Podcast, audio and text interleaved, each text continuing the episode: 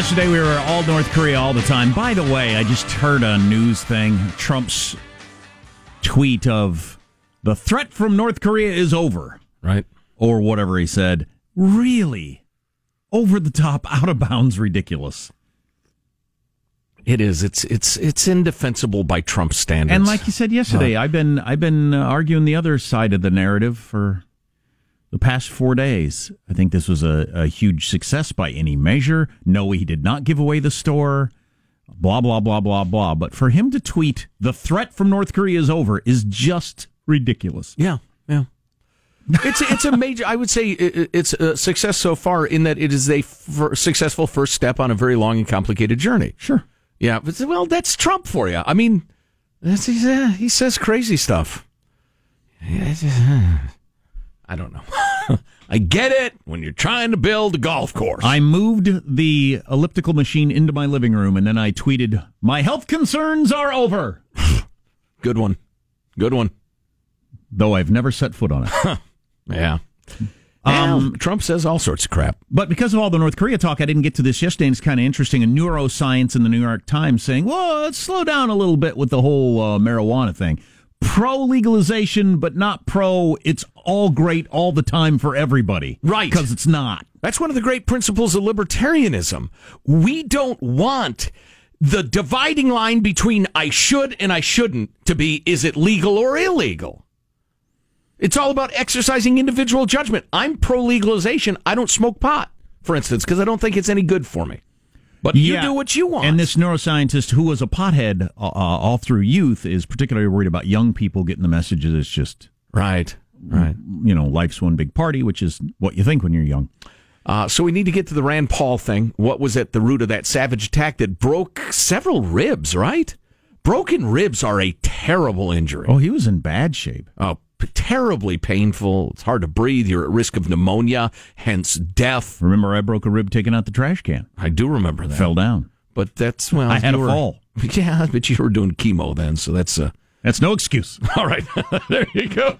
I broke six ribs. That's right, Arnold. You idiot. So, uh, let, before we get to Rand Paul, though, it's time for a late night joke off, huh? What's our topic today?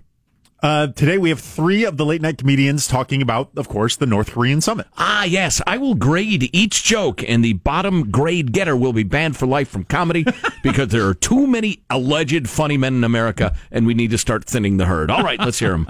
Yesterday, uh, Kim Jong Un and President Trump had lunch, and they were served Haagen Dazs ice cream. Yeah, yeah, it was a, uh special occasion for the North Koreans because they've never heard of Haagen Dazs or lunch. After a brief one on one meeting, the two leaders got down to the most important item on the agenda lunch, including Korean stuffed cucumber. Well, there's your headline Trump ate a vegetable. An unprecedented 24 hours for the United States and North Korea as our president, Donald Trump, met with his favorite little rocket man, Kim Jong un. A, a lot of pundits think it was a mistake to meet with an unstable dictator, but Kim Jong un said, you know what, I'm going to do it anyway. All right. All right. Wow. Conan's joke was barely a B. But Colbert was a C minus and Kimmel was a C minus. I can't believe that vegetable joke got a laugh out of you. You're an easy mark. I thought that was funny. Also, I thought Conan's joke What was funny. hitting the ether over there? They never what? heard of Haagen Dazs or lunch. Yeah, but I give him a B. so uh, Kimmel and uh, Colbert are both banned for B, life. which by the way, is, as you know, I've been shooting for a B my whole life. That's always been my life strategy. But you know what? Aim for a B. It's more than good enough, Um, also on the way, they did a study that hooked like electrodes up to uh, women's shoulders and hips and knees and feet and everything like that. And they figured out what's the sexy walk. What's Oh. the sexy walk? oh boy! Why are I some know when I women- see it? Why are some women more attractive to men despite their perhaps less than attractive appearance? It's because of the walk. Mm. What is the sexy walk? Science Wow. now knows.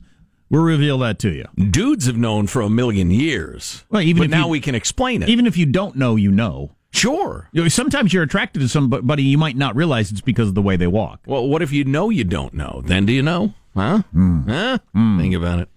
So I remember at the time of the attack on Rand Paul, I thought one of our heroes around here. I thought he was sweating on the, the dude's wife. Right. And the guy came and attacked him in the morning. That, thought, that didn't even cross my mind that it was a lawn dispute. Well, there was also a theory that it was ideological, that uh, Oh, yeah. Rand had uh, become more friendly toward Trump and his neighbor uh, was an anti Trumpist, et cetera, et cetera. so is it right he blindsided him? Y- Yeah, he, he ran and, and, and essentially, you know, tackled him, smashed into his rib cage, broke his ribs. Um, th- this is the neighbor, and I And did some internal damage to his uh, various organs and stuff. Oh yeah, it was serious injuries. It was car wreck injuries. Um, uh, which just goes to show you when you watch the NFL what it does to these guys. But anyway, um, I at the time there was a rumor it was over some lawn care related issue, and Jack, in case you're new to the show, Jack is a man who lives on what would you describe it a ranch? I don't know. Is that what you have? It's a big old plot of land. You got animals on it and your family. I'm a man of the Zoo. I'll call it a zoo. I no, am- it's not a zoo. I am the man of the well kempt lawns and the, the fences of the suburbs. I am a man of golf courses and driveways. Anyway, uh, uh, and I said, no, no, sounds like a lawn dispute to me. Sounds like some sort of you're not cleaning it up or your lawn's too high crap because I know how these people behave. I have lived among these. I, you know, I, I am not those people. Not really. I'm more like Jane Goodall. I'm not one of the chimps. Um, although there are times I find myself exhibiting somewhat chimpy behavior. So I think it's probably leached into my soul a little bit. But I, my dream is to live in the woods and never talk to any of you all ever again. Uh, just watch the squirrels cavort. But uh, the neighbor who tackled Rand Paul, quote, lost his temper over yard debris on the property line, according to a court filing in the federal case. that makes him a lunatic. Dr. Rene Boucher is asking a judge to grant probation in the case. Prosecutors are looking for 21 months in prison. Well, he's a lunatic. yes.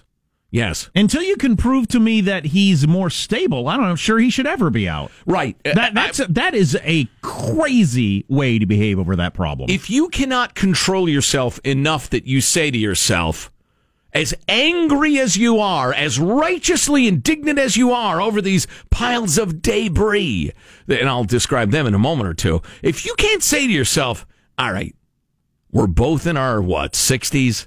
He's a United States Senator, so there are probably laws involved. Uh, listen, I'll scream you MFer at him. I may even say I ought to whoop your ass, but I certainly can't assault the guy. If you can't get that to go through your head because of your anger over lawn care issues, you're dangerous. I'm not sure if you get your blood pressure very high up over lawn care issues, you're healthy at all. Well, see, again, that's a rancher talking. You don't know how it is in the mean streets of the suburbs. Sense It's Sunday morning, you a-hole! Turn that thing off! It's 7 a.m. A sentencing memorandum filed Friday by Boucher's attorney said Paul repeatedly placed, quote, unsightly yard debris near the property line. On the day before the November 3rd attack, Boucher left some debris, or burned some debris left by Paul, according to the document. The next day, Paul placed more debris on the spot where the pile had been burned. Boucher, age 60, has pleaded guilty to assaulting a member of Congress and is scheduled to be sentenced on Friday. Uh, other than the isolated incident that is in issue, Dr. Boucher has been a pillar of his community, a solid citizen, a family man, and a devout Christian, wrote his attorney in the memorandum. And a crazy person. Paul piled a 10 foot wide stack of limbs on a spot near Boucher's property. The pile sat until October when Boucher picked it up and hauled it away in portable dumpsters. Although the debris was not on Dr. Boucher's property, he viewed it as unsightly, as it was placed directly in his line of sight from his patio and the back door of his house, the court record said. Piles of debris in the s- sight of his patio. Shocking stuff. Uh, the next day, Paul used his lawnmower to blow leaves onto Boucher's yard. Oh, so uh, so you got the debris. It's there for quite a long time. The good doctor says, "All right, to hell with it. I'll burn it." Then the next, oh, and he suffered second degree burns. so okay, He burnt that's himself at the root of it. burning Ron, Rand Paul's stuff. Exactly. He got sick of looking at it. He said, All right, I'll burn it myself. He burns himself while burning the debris, so he's a little peeved. The next day, The curly headed libertarian uses his lawnmower to blow leaves onto Boucher's yard and then made another pile of branches in the same spot. So wait a minute here. Wait think a he minute. was sticking it to him? the hero of the constitutionalist was sticking it to him. You think? He was clearly dicking with him. You'd have to know. You'd see the burn spot. Yeah. And you'd have to notice your stuff is gone. right, right. Hey, Jim, what happened to my pile of stuff? Right. So evidently, Rand Paul was engaged in some passive aggressive effort to screw with the good doctor. I still think there's got to be an underlying issue, but you say no. Well, yeah, there's an underlying issue. These two guys hate each other. It's been building for years. The Over- leaving of debris, Over the lawn? Yes. Hmm. Yes. You, you, you know what, Jack? You remind me of when I was on that uh, jury and the blind lady. It was a it was a assault and battery over a car. This blind lady had never l- driven in her life is saying, "Why would anybody get so mad about a car? People get mad about this stuff. I got this nice house. I got a quarter acre. and You got debris right on the property line. Your fence is saggy. So as soon as you turn your back, I'm going to tackle you and drive my shoulder into your rib cage. I'm going to see how many ribs I can break. I'm going for ten. How many ribs do people have? So I will describe the sexy walk as now known by science, and Joe will do it for us oh, and we'll post that to the website. Oh, oh boy. Joe will do the sexy walk. Oh boy. It might be handy to know if you're a woman and that just just walking like this makes you sexy, even if you're not uh, as attractive as someone else. You might be more attractive than them to men because of your walk. And neuroscience says let's slow down on the whole pot is just absolutely fantastic with no downside. Okay. Wow, we're going sciency today. I like yeah, it. we are. Stay tuned to the Armstrong and Getty Show. You know, I guess I'll go home and mow the lawn. Armstrong and Getty. The conscience of the nation.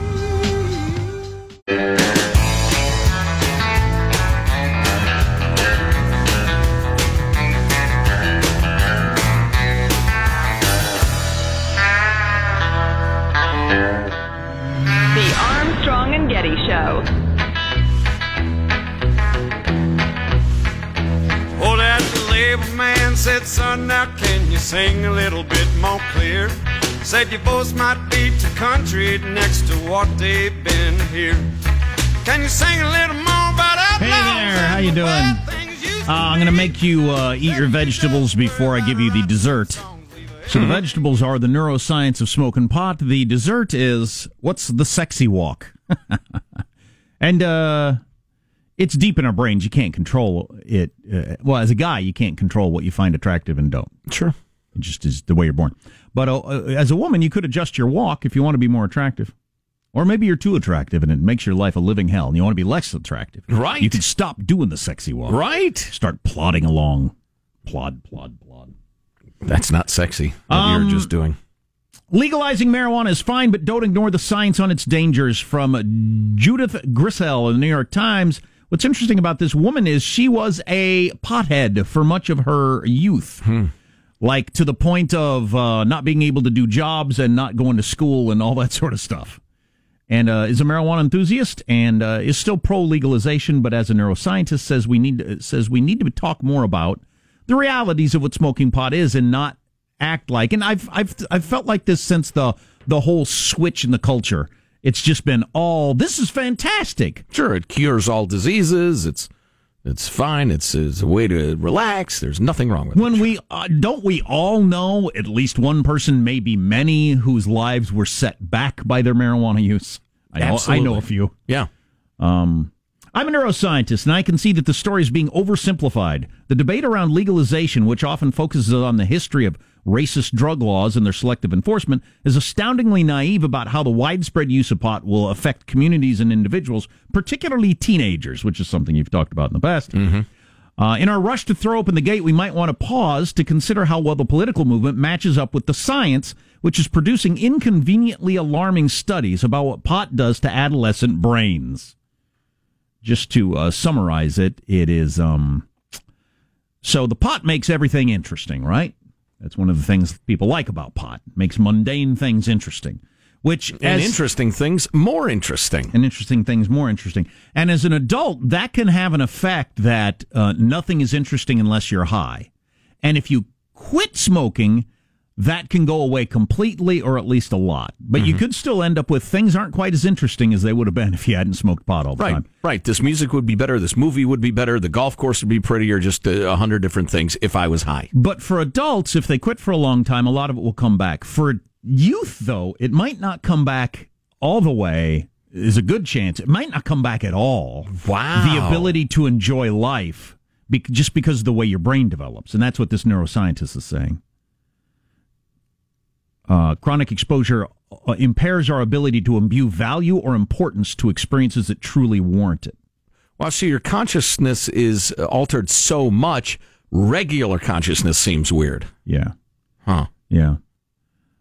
Uh, I didn't need, I didn't know he drank till I saw him sober once, as the old saying goes. The decade or so between puberty and brain maturation is a critical period of enhanced sensitivity to internal and external stimuli. I know. Noticing and appreciating new ideas and experiences helps teens develop a sense of personal identity that will influence vocational, romantic, and other decisions and guide life's tra- trajectory. Though a boring life is undoubtedly more tolerable when high, with repeated use of marijuana, natural stimuli like those associated with goals or relationships are unlikely to be as compelling as they would have been. As a scientist, I'm unimpressed with many of the widely used arguments for legalization of marijuana. It's natural, so is arsenic. It's beneficial. The best documented medicinal effects of marijuana are achieved without the chemical compound that gets users high. It's not addictive. This is false, says this neuroscientist. I know this is a debate. Because the brain adopts to marijuana as it does to all abused drugs, and these neural adjustments lead to tolerance, dependence, and craving, which is what addiction is. Well, yeah, uh, there's absolutely tolerance, dependence, and craving. Um, th- that's unquestionable. And I think if if something's habit forming and it's not good for you, the argument over whether it's quote unquote addictive or not is ent- entirely an academic argument. It's a distinction without a difference in terms of your happiness. I'm not against legalization. I simply object to the astounding lack of skepticism about pot in our current debate. Whether or not to legalize weed is the wrong question, in my opinion. It's about how the growing use will affect individuals and communities.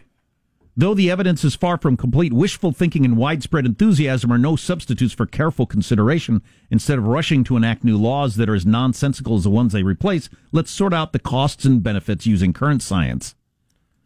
I like Um, the cut of this gal's jib. Yeah. While I don't know how sexy her walk is, but her, her words make sense to me. You know, obviously the idea of your uh you know, your your kid never having the ability to appreciate relationships or job accomplishments or anything like that like a normal human being is is horrifying to think of. yes, it is. Permanently altering their noggin. Yeah. so that they can't appreciate the beauty of something, the the challenge of something, the, the the joy of overcoming that challenge. That's all deadened or Yeah. or just made weird. I don't, yeah, that's troubling. Yeah. Yeah. We're not going to have time for the sexy walk. We'll have to do it the next break. You know, it occurs to me we do have quite a few young women who work in the building. On the other hand, having Okay, them you- come in you and go- participate. You go ask some 23 year old over there to come in here and do a sexy walk for you, and then I'll just watch everything unfold around you. Do you need to go out and buy a bathrobe first, or do you already have one in your office? Great joke, oh. Sean. Can, can somebody get me a cardboard box? I'm going to need it, need it for my personal oh, effects. Oh, God. Yeah. I need you to come over here and do the sexy walk for me. Listen, don't tell me no. I'm your superior. I need you to walk away from me. All right, now swing your hips more. oh, Man. Oh. Uh, what's coming up in your news, Marshall? Well, President Trump revealing his name calling summit tactics. Seattle decides to sever the head tax and big cuts at Tesla. Stories Marshall. coming up. Marshall, there are times when the headline is so clever it's just distracting. You got to reread the tweet from Trump about all of our problems are Yes. solved, or Yes. whatever that was. It's just Trump being Trump. It is a little over the top. Is it too Trumpy for even Trump? And we'll have Joe do the sexy walk for all of our oh, oh enjoyment. my, I doubt it. Wish you were in the short suits doing the sexy, sexy walk. Yeah, really. You're listening to the Armstrong and Getty Show. So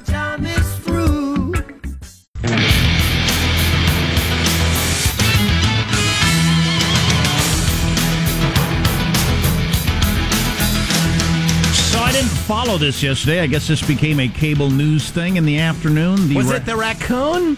The raccoon that was on the side of the oh, building? The raccoon. It was. Oh my gosh, I was so worried. It actually went up 20 stories on the outside of a building. Oh.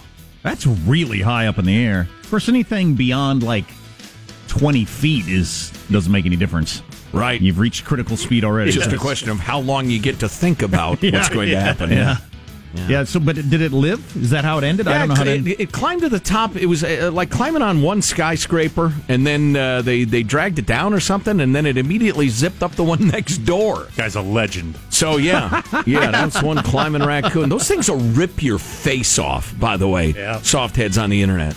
Number one, they climb for a living. They're really good at it. Number two, they will tear your throat out and whip you with your own larynx Yeah, but if they- they, get the chance. They got the ring tail and the little bandit mask. They're so Yeah. cute. Our, Right. our biggest dog uh, bested a raccoon, but it was quite the battle. Ooh, I, my family dog uh, was in a battle royale with one when I was a kid. Man, it was a bloody mess. Ooh. They're savage. Um, so you got that. Joe's going to do the sexy walk here in a few minutes as science has nailed down what the sexy walk is. Oh, boy. Stay tuned. Right now, the news with Marshall Phillips. Well, President Trump's back in the U.S., sending out victory tweets after the Singapore summit with North Korea's Kim Jong un. First tweet said, just landed a long trip, but everybody can now feel much safer than the day I took office. There is no longer a nuclear threat from North Korea. There is no longer a nuclear threat from North Korea. There's not a single person who would honestly say that.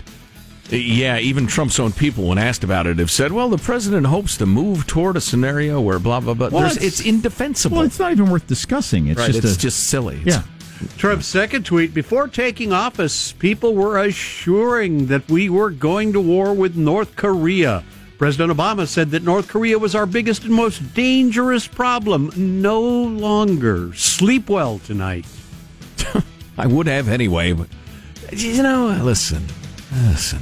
So easy to criticize Trump, and about half the criticism is completely off base. But you don't need to respond to Morning Joe. Don't pause and throw a rock at every dog that barks.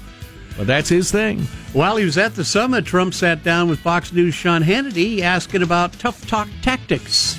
A lot of people, critics, quickly saying, when you said Little Rocket Man or Fire and Fury, or, you know, uh, when he said, oh, I've got a red button on my desk, he said, well, mine's bigger and it works better than yours.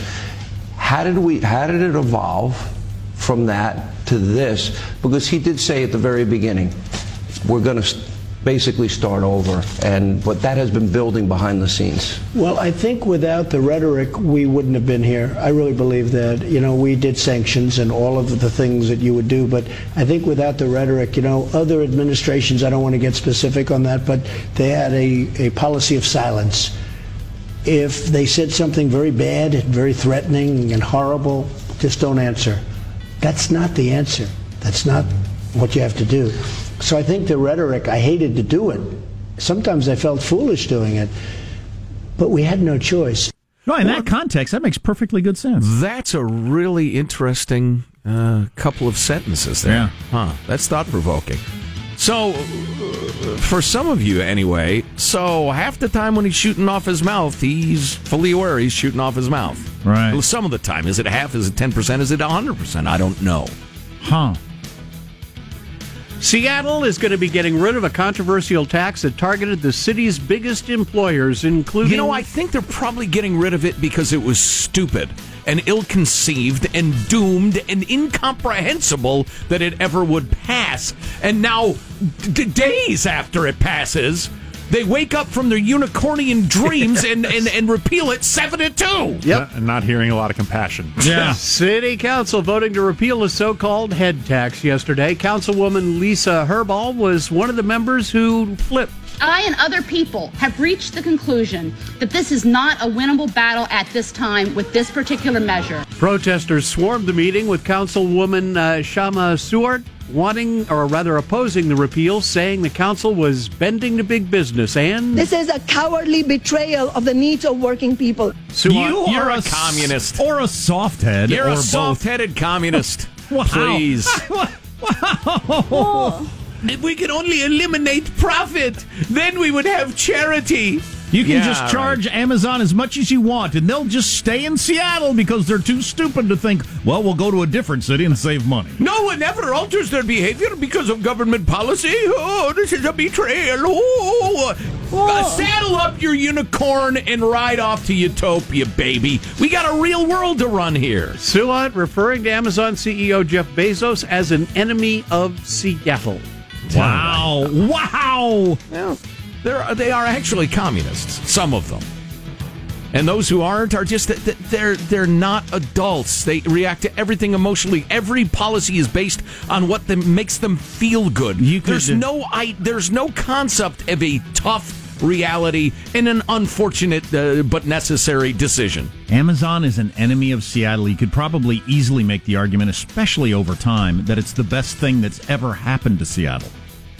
The tax had been enacted less than a month ago. It required companies with an annual revenue of more than $20 million to pay $275 per employee per year toward efforts to combat homelessness. Well, if Amazon is the enemy of Seattle, my God, Boeing, they ought to be targeted immediately with, uh, you know, uh, probably a mortar attack or something like that. And, you know, never mind your Googles and, sure. and such. and. Ford and GM are the enemies of uh, Detroit. Oh, my God, All- kick them out. All quickly. I'm saying is empathy is the highest form of knowledge. Back to you guys. Jeez, Oh, jeez. Warriors is the highest form of bullcrap I've ever heard. Warriors celebrating their third championship in four years in the streets of Oakland yesterday. Golden State holding their victory parade after they swept the Cavs in the NBA Finals. Now, during the parade, the general manager, the Warriors general manager, Bob Myers, offered Kevin Durant any deal he wants to return next season. Kevin, for you, a thought to the fans. You fit in perfectly.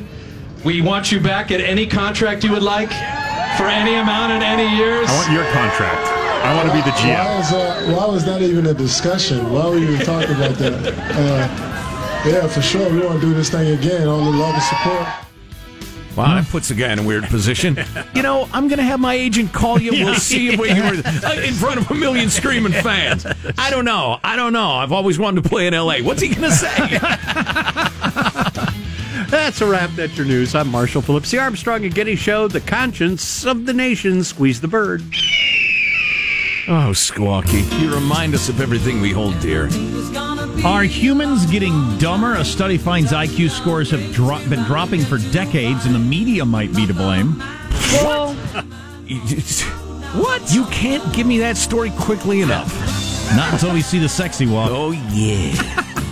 oh, stay tuned for sexy. The sci- science has figured out what is the sexiest walk, and it it can be every bit as important as your looks. Wow. That's the new news on that.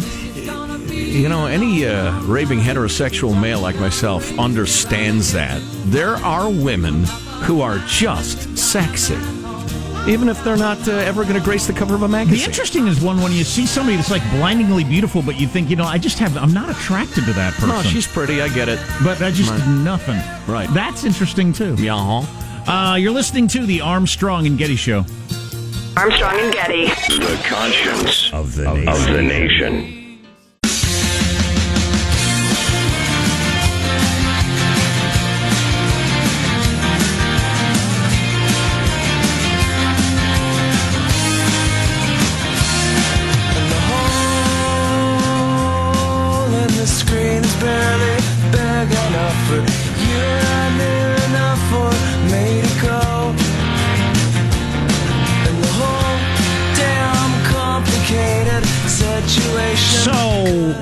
Attractive and what's not? Interesting, uh, interesting area of science. Um, I, I don't know why this particular study is only for women because obviously it applies to men too. And there's more than just uh, your looks, obviously, at play. Although that seems to be the biggest chunk of it. It's a big chunk. It's not all of it, and and we all know that intuitively. And it's different for men and women. And I find myself wondering uh, do lesbian gals react to walks in the same way that fellers might? Before I get into the details of what's the sexy walk and, and how they did the study, um, I know how they did it. Oh, yeah. The, well, this is how they did it. They put reflective markers on a whole bunch of women on Oh, their. yeah. You don't need to use that voice. They're all wearing leggings and leggings and t-shirts, and then they put Oh, these yeah. reflective markers on their ankles, their knees, their hips, their shoulders, their elbows, their wrists, in the middle of their forehead, Oh, show me your forehead, baby. on their clavicles, and on their navel. and then when you watched a computer uh, uh, a video of their walk, you were just seeing the points of light. You were not. You wouldn't know if you know how A thousand points of sexy. how heavy, thin, how symmetrical their face was. You wouldn't know any of that stuff. Yeah, how interesting. And then they have a, they had a bunch of people uh, watch the video of the women walking, you know, uh, actual video of them walking, and then watch just, and then different group watch just the the points of light walking, Right, right. and then um, compare who thought what was attractive, and and so the normal what's Hey, just real quickly, Hanson, let's find this stuff and post it at armstrongandgetty.com so people can uh, not work today and look at that instead. So the most common, like what's attractive measure that they they believe, according to science and anybody you'd ask in your life, right, um, is um uh, body mass index, how fat you are. I mean, that's just yeah, you know, for men and women, sure. Um, and uh, small waist compared with hips, that ratio matters. A combination of small waist, rounded hips, and bottom. And a slim figure have long been reported to be important to women's attractiveness. Hmm, really interesting. Really, That's Intriguing. News to all Homo A sapiens. well-rounded gluteus. Hmm. But the way you walk is important too. So they, they factored in that. So they knew the person's, you know, uh, hip to waist ratio and BMI. And then so, so people said, I think these people are attractive. And then why did this person who has a little, you know, on the lower end of B, or on the higher end of BMI, the not as attractive end of the hip to waist ratio, why are they placing so high in the attractiveness? Right. And they think they credit it to the walk. So the walk can uh, add a lot to your already attractiveness or make up for other areas. Sure. And it has a lot more um, weight in the decision than, than anybody thought before. So the best thing you could do is just improve your walk, I guess. If that's I even to, possible. I like to plod along with my head down as if I'm carrying a 50 pound sack of flour on my back. 50 pound sack of anger. Like that. Um, is it even possible to improve it, or is it just the know. way your hips and knees are put together? That's the other thing I was wondering. Do you, Your spine. Do you learn to walk this way from your mom or the way you get attention or. Does it have to do with the, your the way that your femur bone is in relation to your Yeah, tibias? exactly. And it, exactly. Well, right, yeah, come on. And by the way, if I don't hear Aerosmith at the end of this segment, Michael, we're going I to have know. to fight in the hall. All right. Uh, yes, or, or you know, tire spray uh, straight's the walk of life would be pretty good, too. Anyway. Um, so what they found was, and this is not surprising, a woman is more attractive if she wiggles her hips slightly and takes small steps. That's what they determined from their computer Oh, analysis. boy. Oh, The boy. The slight wiggle of the hip and the little steps. Oh, boy. hot. I'm getting Shit. hot. God dang it, stop doing that. I'm getting turned on just That's me walking like that. Oh, God, it's bad enough you're a guy. It's and then we've worked together all these Not, years, and all of a sudden, uh, good. You're, you you're giving me the, the sexy walk. But so I'm, I've always It's been- freaking me out. I'm interested in the science of stuff that we don't quite understand because Sure. I've always felt for myself that I have performed way above my weight So in to speak. terms of in terms of dating. Yes. I just I was always able to perform above what I should be able to do, and I've always wondered is it is it a scent I put out that I don't know about? Hmm. Maybe it's a walk I've got. I don't know. I, I guess personality has to play a role in these things also. But, Sure. but you know, and and then then you know other people that are quite attractive and don't do as well as you'd think they would. Mm-hmm. And so, what's going on there? Well, and again, it's very different for men well, and they're women. unbearable. yeah, because their personalities are so off-putting, right? And they steal from you. There's that. Wow. So uh, smaller steps and a little butt wiggle. eh? And don't do that. That's not easy to watch. Isn't that uh, isn't that disturbing? I don't like It the smaller steps. Me, I, I'm a, I'm a big strider. You like a woman who takes a big long stride. Well, I've got someplace to go. Yeah, where we, time is money. Let's let's go. We're burning daylight here. No, like because me myself, I'm a by default kind of a fast walker, and all the time I'll be walking around downtown with somebody, and I'll just be talking, kind of finishing a story, and then I'll realize I'm like four steps ahead of this Right. person that I'm with. I'm so bad at noticing that. So you're attracted to P- people who can keep up. Maybe what you want is a dog. I'm telling you, it's it's kind of a turn on the the the wiggling the hips a little bit and the tiny steps. Listen, I've long been interested in the extent to which human beings are animals, just animals. Yep. And the extent to which we are a, an, a, an evolved creature. We're way more animals than we want to admit. How much of us is the hairy beast, and how much is the cerebrum? That is one of the great questions. And and people who think we're all one or all the other are are just they make me crazy. And I don't understand why you can't have those two things in your head at the same time. We're obviously a really interesting mix of the two. Right, and then in being and then in terms of being attracted to individuals, there's all kinds of reproductive stuff going on there. Oh, yeah. that Oh. nobody understands. With the brain thinking you and I would make healthy babies together. Right. So we're attracted to each other. Exactly. And, and you're not conscious of it because there's no need for you to be conscious of it. In fact, that would get in the way. That would waste time for the two of you getting together and, and continuing uh, your genetics. Yeah. Whereas, you know, why am I not attracted to this person who is attractive? Well, my our brains are telling each other we would not have good babies together. Right. Right. Or you take too big of steps. Study some. Exactly. Your you butt smell- is perfectly motionless when you walk. How do you even do that? We're not going out again. But honest to God, and th- this study is about women, but I don't want to be, you know, it's hashtag Me Too era here. I don't want this all to be about women, but listen to you.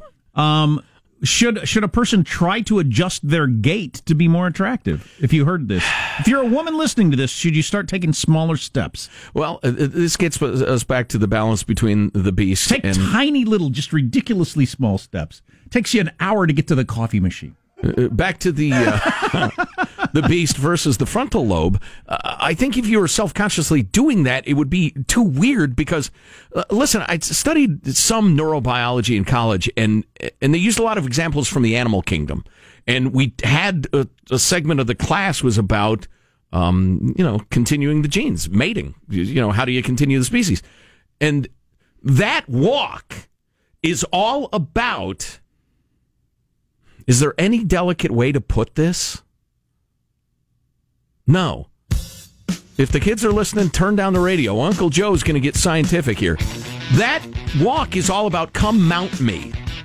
Well, it that's is a little- presenting yourself Now that's toxic masculinity. for for the purpose of procreation at, in a very very subtle way, an unintentional and very subtle way. Is that why high heels make women attractive? Does it make you wiggle your hips and take small steps because of the shape of the shoes? Yes, and elongates the leg, which is attractive. But uh, yeah, You have to take small steps and you have to wiggle your hips to walk in them. but it's hinting at uh, come climb on board. Maybe I shouldn't Yes. say. I don't say that. Well, uh, I don't believe again, that a bit. I'm, I'm just trying to be an adult and understand that. Well, More live team coverage on the raccoon on the building coming up on the Armstrong and Getty Show.